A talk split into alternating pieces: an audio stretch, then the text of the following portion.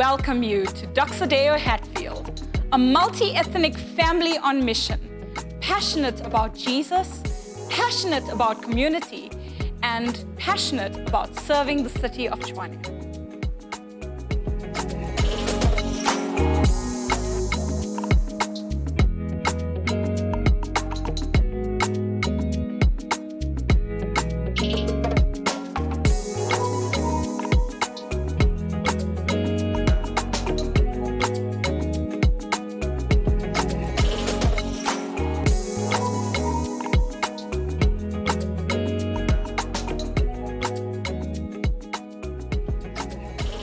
Doxa Deo Hatfield, will you open up a Bible with me, if that's all right, to the book of Acts 18. We are well on our way to finishing up this book. It's our third series as we're preaching through the book of Acts, and we're calling this series Tales of the Table.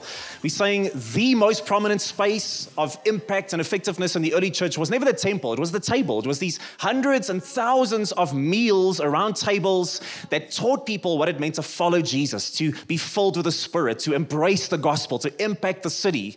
And we're saying, man, if we could hear some of those stories that made the church the most impactful force for good in the history of mankind, imagine the fact that around our tables today, we have the same love of the Father. We have the same Holy Spirit in us. We have the same good news of Jesus.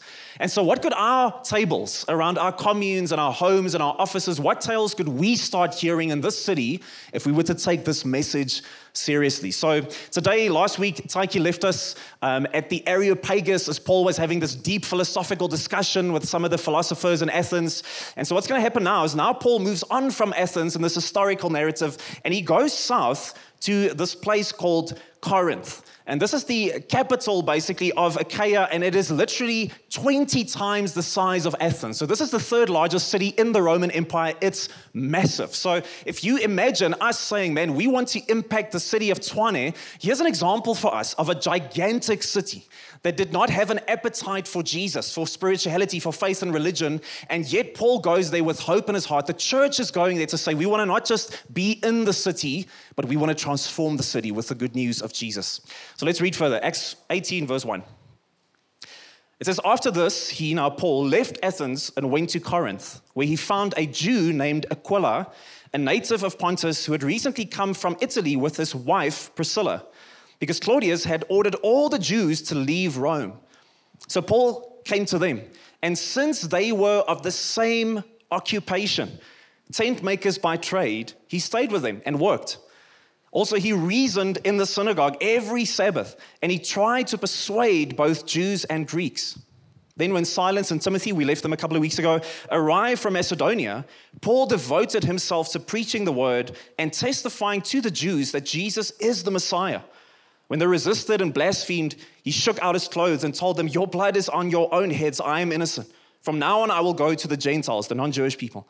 So he left there and he went to the house of a man named uh, Justus, a worshiper of God, whose house was next door to the synagogue. And so Crispus, the leader of the synagogue, he believed in the Lord, along with his whole household. So many of the Corinthians, when they heard, they believed and they were baptized. The Lord said to Paul in a night vision, Don't be afraid. Keep on speaking. Don't be silent, for I am with you. No one will lay a hand on you to hurt you because I have many people in this city. He stayed there a year and a half teaching the word of God among them. Let's skip to verse 18. And so, after staying there for some time, Paul said farewell to the brothers and sisters and he sailed away to Syria, accompanied by Priscilla and Aquila. Now, there's a ton of stuff we could go into in this passage, but there's one little, almost throwaway line that so caught my heart. And I just feel that as we in the beginning of this year, that this is the this is the heart's cry that I think God has for us as a church. Not just the church that gathers, but that scatters, that, that we go and be the church. Just look with me. It's, it introduces in this passage us to this power couple from the early church. Remember, this is not just some mythical story, this is history given to us. So there was an actual couple who lived 2,000 years ago, this Jewish couple called Priscilla and Aquila. And like I said, man, they were, they were big shots in the early church.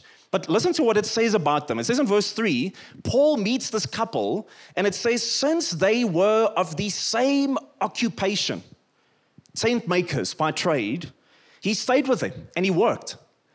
So, what is he saying? Paul obviously had to. He was a full time missionary. He was a, a you know, an apostle chosen by God. He was this ultra religious man who got transformed by the message of Jesus, going from a church persecutor to church planter. And so he's moving around and he's telling people of the resurrected Jesus and he's planting these Jesus communities that would eventually be called churches.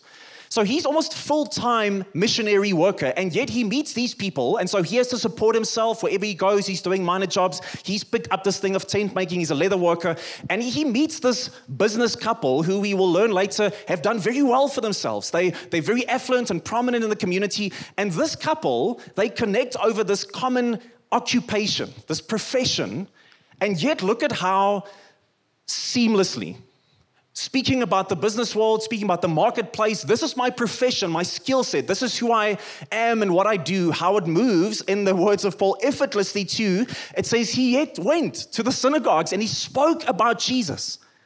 For this couple and for Paul, there was an absolute congruence between what I do on a Monday and what I celebrate on a Sunday.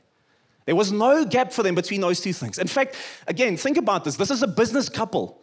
They're not full-time pastors, they're not missionaries, they're not, you know, prophets with a whole bunch of fancy titles. They are people in the business world. And yet, listen to what it says about them in Acts 18, verse 26. Next week we'll look at this. There's this young, fiery preacher we're gonna meet in the church called Apollos, and he's speaking about Jesus, but he's in a sense, a bit young in the faith. So they hear him preaching so passionately. And it says here, he began, Apollos, to speak boldly in the synagogue. And after Priscilla and Aquila, the business couple, when they heard him, they took him aside and explained the way of God to him more accurately. Here is the business couple who has to come and help with the theology of the fiery preachers in the church. Do they see incongruence between being in the business world and being strong in theology? No, not at all. Yes, my occupation, my profession is I'm a leather worker. I'm, I'm a business owner with my wife. But yes, theology is my love. Jesus is my love. God is my love. Being passionate about the gospel is my love a bit more about them in Corinthians, they're going to help plant this church. And so when Paul writes to the church in Corinth, he says to them at the end here, the churches of Asia send your greetings, you guys there in Corinth. Aquila and Priscilla, our power business couple, they send you greetings warmly in the Lord, along with the church that meets in their home. So, again, think about that. They are, in our context, those people who have really struck it hard when it comes to their profession. They are doing well for themselves. And what do they do with their resources? They're hosting a church in their house. And don't see like two by two, like Garsfontein flat. This is like a house. So they, they have a church meeting in their house. Do, do they see incongruence between being successful and proficient and good at what they do and seeing the church move forward? Nothing. Yes, this is my profession, but this is who I am. Maybe one last one in Romans 16. Paul writes to the church in Rome. He's about to pass away, be persecuted for his faith. And listen how he ends this later. He says, Give my greetings to Priscilla and Aquila. I'm the pastor, they just the people in the church. No, what does he say? My co workers in Christ Jesus. How powerful is that? Paul says, Yes, I'm the full time missionary chosen by God to do this. And this couple who find themselves in the business world, they are pediatricians, painters, plumbers, poets. Yes, I'm a prophet, but that's their work. I'm not seeing them as I'm the leader and they are in the church. They are here to support my work. No, we are co workers Monday to Saturday. Did they see any incongruence between celebrating Jesus on a Sunday and absolutely living out their faith on a Monday? Nothing. This is the call, friends, of Doxa the glory of God manifested in the city, it's not going to happen through me alone. I promise you. Pastors, prophets, all these people, they make up 0.002% of the global church. Why did the church become the church, this force for good? It wasn't primarily because of the prophets and, you know, the, the full-time missionaries. It was primarily because of the pediatricians and painters and plumbers like Priscilla and Aquila. It wasn't primarily the Pauls of the world. Many people would say Paul is under the top five most influential human beings to ever live. And yet, the church is not the church today primarily because of the Pauls of the world. It's primarily because of the Priscillas and Aquilas of the world. So on Friday, my parents were here. to visit, and we're having just this amazing moment together, Shay and I, and the kids and my parents. And as it is in South Africa, what happens when you're just having a really good time together at night? Load shedding, of course. So and, it almost feels like the moment that happens, there's this emotional reaction in the heart of a South African that you just feel like, man, now the, the groove has just been broken. Now we need to figure out the lighting and this and that. And the moment the lights come on, I don't know if you have it with you guys, but in our complex, there's literally like a war cry of joy that you hear. Like it's the, it's like, I will teach you the song of my people, the South African people. It's like, yes, load shedding is done. So the moment that happens, it's almost like when the lights come on again, now everyone is ready to go. Now the culture sets back and now everything is moving. I think very often that's exactly what happens in the Christian life. If you're a Christian here this morning, Sunday mornings, Sundays, man, the lights are on. There's passion, there's worship, there's expectation. God is busy, the Spirit is flowing, the lights are on. And then Monday mornings, we switch the light off. Now faith takes a back seat, and now I go and do my job. Now I'm going into the secular space from my sacred space, and I'm waiting for next Sunday to get that jolt of faith again. Now, I know that's a lot of the Western church's mindset, but here I see a couple, Priscilla and Aquila, saying that is nonsense. I'm not called to simply gather as the church, I'm called to be the church. Theology as a businessman, it's my thing. Hosting the church, building the church as a businessman, it's my thing. Making sure that I'm co working with everyone in this church to see the church forwarded and the kingdom forward in the city as a businessman and woman, that's our thing. They did not have a switch on, switch off for their faith. They said, Monday morning, man, now I'm really needing the power of God because now my faith is going to shine. Friends, this is the calling that we have. This is the calling that you have. That we would see this. That's why Dr. Leo often says the, the, the version of, of, of discipleship that we want to emphasize is that of being a city changer saying, man, the church would not just gather in, in little enclaves of, of, you know, just surviving there in the back somewhere. They said our faith is meant for the public sphere. Our faith is at its best when it's lived out between the pediatricians and the painters and the plumbers and the poets. So, what does that look like? I love what Michael Green says. He says early historians would definitely agree with this. The early Christians' explosive growth was in reality accomplished by means of what? Informal missionaries in homes, in wine shops. Some of you guys said that's my calling. On walks, around market stalls. They did it naturally and enthusiastically. The church is what it is today, the greatest movement in the history of mankind, not primarily because of the Pauls of the world, but the Priscilla and the Aquilas of the world. That is your calling. So, what does that look like? Now, I will tell you that I became a Christian at the end of my high school career. And then I went on and I started studying. So I became a student. I started working. So I was an employee. I got married. So I became a husband. I had children. And so I became a father. But the reality is, yes, all those things are, in a sense, part of my vocation, my profession. As it says here, Paul and these, you know, Priscilla and Aquila, likes in the early church, they realized we have the same calling. Yes, different roles, but same result. We have the same profession. My profession has changed many times, but my calling remains the same. Yes, I'm a father, but I'm a Christian first. Yes, I'm an employee, but I'm a Christian first. Yes, I am a husband, but I'm a Christian first. So, what does that look like for you and me? to say if it's going to be the plumbers and the painters and the pediatricians who make the biggest impact, what does that look like? And I want to tell you, like we've said very often, I wish I could give you the little ABC of how this works. Just give me the one liner that changes my whole view about my work on Mondays. You won't get that, friends. There's no little simple answer. What there is, is the long life journey of Christian faith called what? Maturity. There's what we have over decades of life, saying, I will have to, like Priscilla and Aquila, grow into my calling. They did not begin microwave day one as businessmen and women saying, Yes, I fully understand what God wants to do in and through me. It was a journey over many years of their life. My question to you is, where are you on that journey today?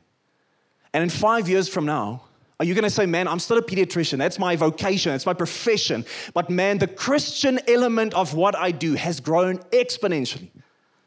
Yes, I'm a painter. Yes, I'm a plumber. Yes, I'm a poet. Yes, I'm a programmer. but I'm a Christian first. And has that grown over the last five years? Has it stagnated? Has it not moved? Has the needle of your profession moved in the direction of the kingdom? You don't have to become a pastor, we just have to become Christians. So, can I give you maybe not the ABC, but a couple of keys? We're going to retread some ground that we covered a year and a half ago. And the reason is because we have to get this not simply into our minds, but into the marrow of our spirit. It's only when you seriously in your heart start saying, okay, I get it. That's when you almost start to get it. So I want you to step into tomorrow with one more inch of like, I think I'm starting to get this. I think I'm starting to get what it means to be a Priscilla and a Aquila for the city change of Pretoria. So, four things. How do I see my job? How do I see my vocation? I'm a student, I'm a single mom, I, I'm a stay at home mom. Maybe I'm a doctor, maybe I'm a teacher, maybe I'm in high school. What is your profession? Four things the will of God, to see your profession. If you want to take a photo of this, we'll send it in our partners group. It's a whole bunch to take in, but there's a reason for it. If I can, if I can even embody like a, a fifth of this over the next many decades of my life, man, I will be so thankful. So, four things. If I can see my profession as the will of God, that's the reason I do the work that I do. Second, if I can see my profession as the presence of God in our city, that's the outcome of my work. Number three, if I can see my profession as the character of God in the city, that's the way that I do my work. And fourthly, if I can see my profession, whatever it is that you do, as the message of God in the city, that's the opportunity that I have in my work. So let's take a couple of minutes and just look at each of those. And I've got a couple of examples that I'll use just to color it in for us. Number one, your profession, whatever that you do today. Maybe you are retired, maybe you're an empty nester, maybe you are a stay at home mom, maybe you are an engineer, maybe you're a teacher, maybe you're a pastor. What is your profession? Number one, it's the will of God for the city.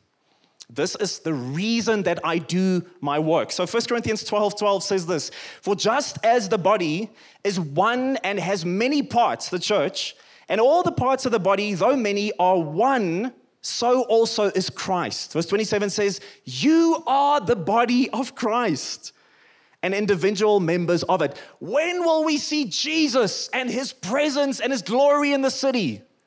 When his body takes up its calling. You are the body. The body of, of Christ will tomorrow go and exercise its profession and its gifts.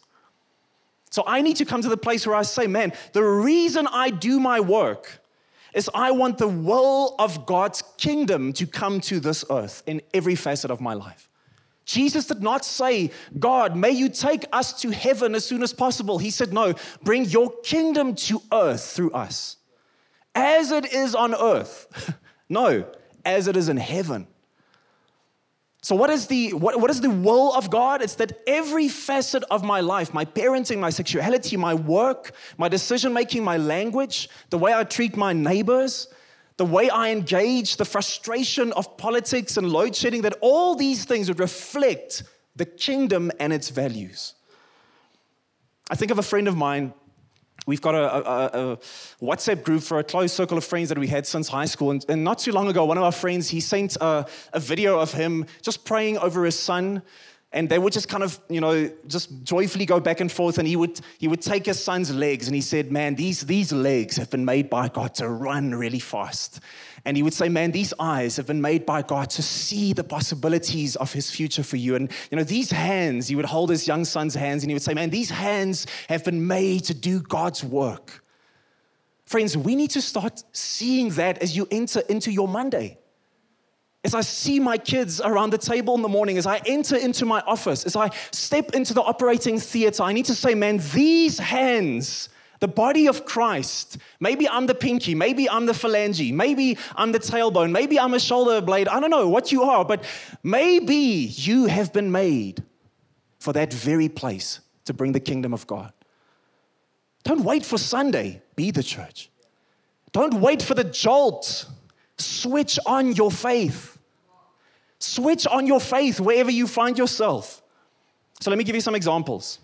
If your profession is the will of God, it's the reason I do my work. God, let your kingdom come through everything that I do. Doctors, when nurses are neglecting their duties, are you engaging those nurses with contempt or with restorative grace that more people can experience healing? Entrepreneurs, when you think about profit, are you simply chasing maximum growth? Or do you see as part of the business plan of your business the pain and the brokenness of our city as your issue? Electricians, are you cutting corners? We've had issues like that in the past. Because that's just the way it happens in our sector. Or are you going the extra mile, even if literally no one will ever see it, because I am preserving people's safety and quality of life? I do what I do. Yes, my profession is that I'm a doctor, I'm an entrepreneur, I'm an electrician.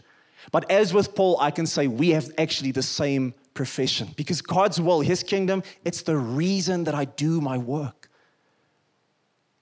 Secondly, if you can start seeing your profession not just as the will of God in the city, but as the presence of God in our city, the outcome of my work. If we just had a million more church buildings, it wouldn't make a difference, friends.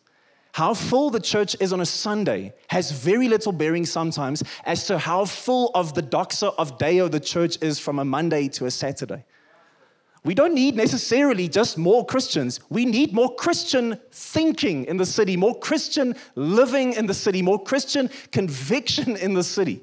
And I'm speaking to myself here. So listen to what it says in Matthew 5:13, very famously. You are the salt of the earth. You are the light of the world. The city situated on a hill cannot be hidden. No one lights a lamp and then puts it under a basket, but rather on a lampstand, that it gives light to the whole house.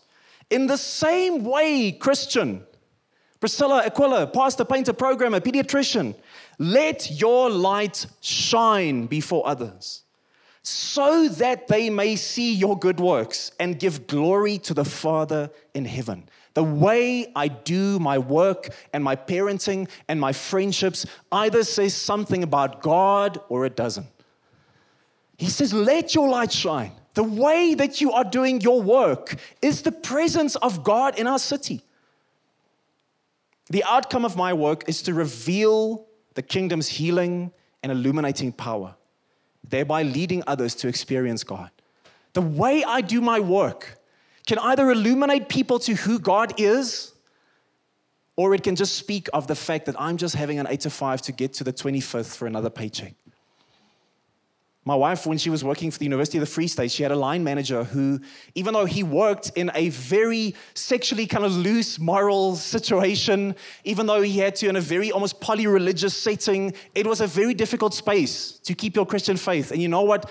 So many people around him would always say, as was my wife's comments about him, he treated people with justice and fairness. People loved him, not firstly because of his profession of faith, but because of the way he lived out his faith in his profession. We have the same occupation, we have the same profession. Before I tell people about Jesus, show them Jesus and what you do. Show them by how you do it. Show them by the excellence of how you do it. People are not looking to you on a Sunday, they are looking to you tomorrow. We are called to this. Maybe I can give you just a quick resource just to keep on stirring us. I love this website, the Institute for Faith, Work, and Economics. It's a think tank for people like you and me who say, man, we are the Priscillas and the Aquilas. We don't necessarily just need a whole bunch of training schools for theology and you know pastors and prophets and, and missionaries. What we need are people who every single week say, man, God, stir me again.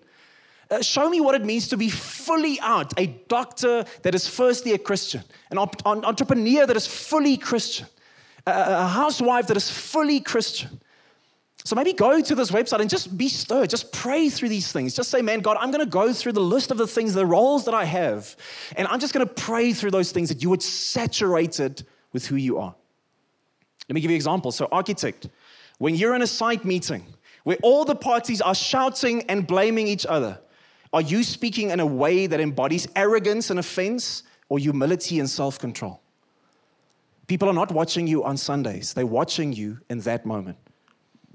Coach, when you observe parents who are putting their kids under ridiculous pressure to perform, you don't see that in Pretoria ever, do you? Are you confronting them with a vision of truth? High school students, when someone shares a sexting story with you that's been happening over this weekend, are you passing it on Or are you shining in that moment a light of a different sexual ethic, a different culture? Not one of judgment, but one of redemption.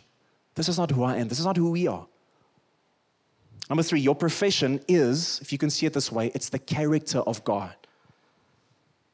This is the way that I do my work. This is a big one. The way that I do my work. 2 Corinthians 2:14 says, Thanks be to God who always leads us in Christ's triumphal procession, and through us he spreads the aroma of the knowledge of him in every place. For to God, we are the fragrance of Christ among those who are being saved and those who are perishing. The way I do my work is such that it creates an atmosphere of God's character, of excellence, of creativity, of truthfulness, of grace, of forgiveness, of love, of care, of thoroughfulness, of passion, of brilliance. I was thinking this this week. I don't know if you know the scientist Francis Collins. He just stepped down after the longest term ever granted to anyone as the head of the NIH, the biggest research institution for science in the world. So, in that sense, he is the most powerful scientist to ever live. Billions upon billions upon billions of US taxpayer money, of, of many other countries saying, man, these guys are doing such an excellent job. He was the head of the Human Genome Project, mapping out the entire human genome to the letter. One of the biggest, biggest projects to ever have taken root in the science community. He is one of the most well respected. You will not find a single scientist who speaks ill of this man. He's had a career where he's had to face every single thing that the, that the professional world can throw at you academically, professionally, and government, finances, granting, you know, people coming up against you. And here is the thing he's a Christian.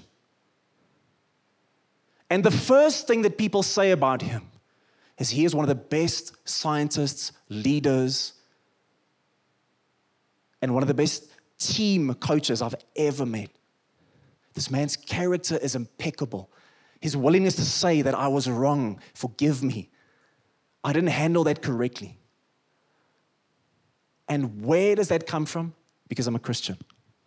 He even started his, with his own finances an organization called BioLogos that do research in the space between science and faith. He Here's a man who's given his life to be the very best at what he does, and yet he sees no gap between that and his faith. In fact, the reason why he does what he does is his faith. Friends, the way that you do what you do says everything about the God that you serve. Why does this coffee shop down the road and in Hazelwood, Aroma? We just read about the aroma of Christ. Why is it called Aroma, you think? It's because when you walk in there, you are literally struck by an aroma. I'm sure that if you walk in here today, you also have an aroma that strikes you here in the load shedding. But there's an aroma that hits you when you walk into that coffee shop. It speaks of, come on, sit down, enjoy community, coffee, tea if you really have to, but coffee mostly. What is it? Let's just see those like, Joe. See, God says that His church, not the building, not this thing, but these people, that is my aroma in the city if you want to taste and see and experience the kingdom, that it just hit you and draw you in, don't think it's going to be primarily the pastors and the prophets. It's primarily going to be the pediatricians, the painters, and the plumbers.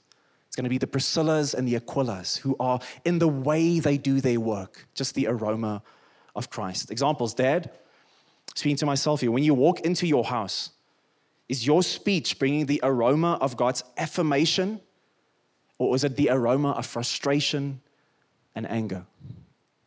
University students, when you are studying for your tests, are you bringing the aroma of God's excellence or the frustration of just getting by? How can my studies have anything to do with my faith? It has everything to do with your faith. Teachers, when a colleague gossips about you, is your confrontation bringing the aroma of God's truth and forgiveness? Lastly, can we see our professions as the message of God? This is the opportunity that we have in our work. The opportunity we have in our work. 2 Corinthians 5:19 says, "In Christ God is reconciling the world to himself, not counting their trespasses against them, and he has committed the message of reconciliation to us. And so, therefore, we are ambassadors for Christ, since God is making his appeal through us. We plead on Christ's behalf, be reconciled to God. Let me show you a picture quickly. There's, there's going to be one on of people singing and then someone doing their work. Now, I want to ask you a question. Which of these two represents worship? Which of these two represent worship, you think? Answer is both. Yes, we did have a moment of singing to God in worship. Now we have a moment of, of opening the word in worship because worship, worship, putting all my worth around the most weighty, heavy object in my life. But the man on the right there is very stylish as an electrician I've ever seen, but he is, he has the opportunity, let's rather say, to worship God. Not every time we're singing, there's worship. Do we know that? Sometimes the church is singing and the music is playing, but there's no worship. And very often we go into Mondays to Saturdays and we are working and parenting and making money and doing our things, but there's no worship. There's an opportunity in our work to be ambassadors for the kingdom and the message of Christ. Christopher Wright says, It's not so much the case that God has a mission for his church as that God has a church for his mission in the world. Mission was not made for the church, the church was made for mission, God's mission. When are we going to go on mission? We were made for the mission. This is halftime talk, friends. This is pumping ourselves up with the human growth hormone of the Spirit of God and, and you know, the gospel, and now we go and get to be the church. There's an opportunity for worship tomorrow in the way that I parent, in the way that I work, in the way I speak to my colleagues, in the way that I sit and I go the extra mile with that presentation. It speaks of my God.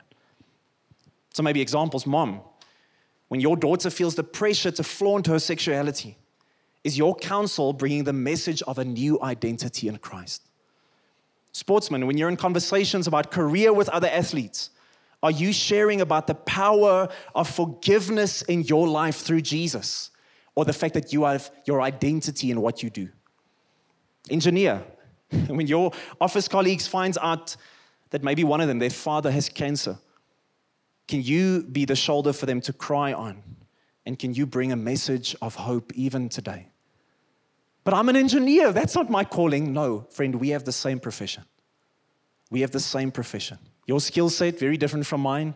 I'm not anytime soon, don't trust me with building bridges or anything like that. But guess what? We have the same profession.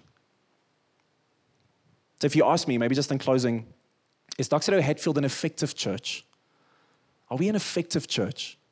You know, we in this, this is, this is, we're entering into, by the end of this year, it'll be year four of us being a church. Maybe you say, but we don't have all the bells and whistles of a church yet.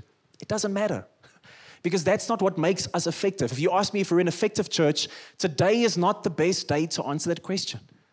Tomorrow, when this parking lot's going to be empty and these lights are going to be off, not because of load shedding, because we switched them off, then we can start answering the question Are we an effective church? How many times have we said that? For those who grew up, I, don't, I haven't listened to like the radio radio in my car in years, but I grew up with 5FM when that was still a thing. Is that still a thing? I have no idea.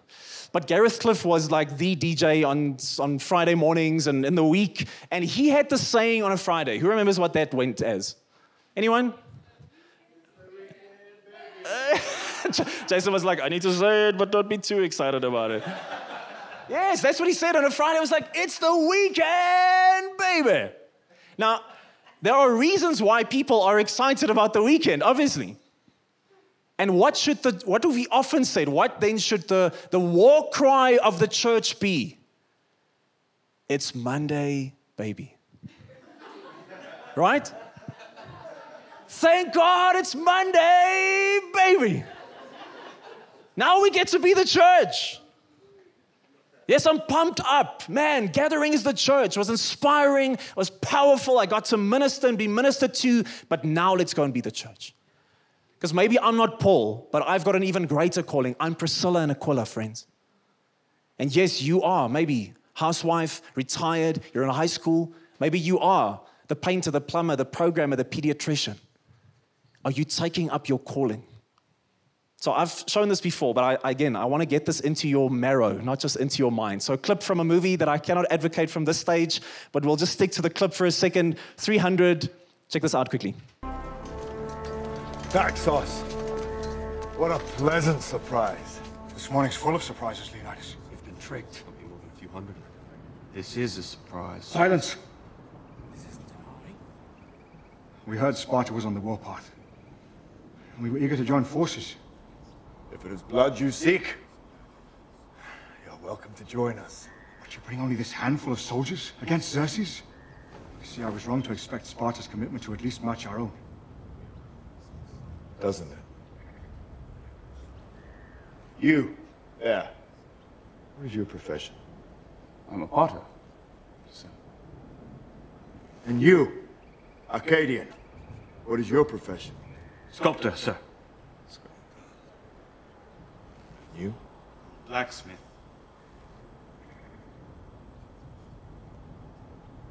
Spartans! What is your profession?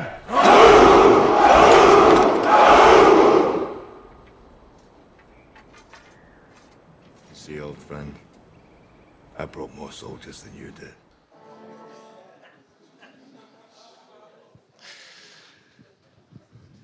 So here's the scene reset. We arrive, and you have a whole group of pastors with PhDs out of their ears, and you have missionaries that have been on the field for 30 years. You have got trained, you know, that they've got prophets and the gifting. They literally have the, the tongues of fire on their head, like we've been joking about. You've got all these professionals, and they meet a bunch of people from Doxa Deo Hatfield man, painters, plumbers, pediatricians, programmers, poets, politicians, even. And what do they say? Hey, my friend, it seems we brought more city changes than you did. Because the question you need to answer this morning is what is your profession? What is your profession? And the church that can answer that with that kind of conviction, that is the church that will impact the city.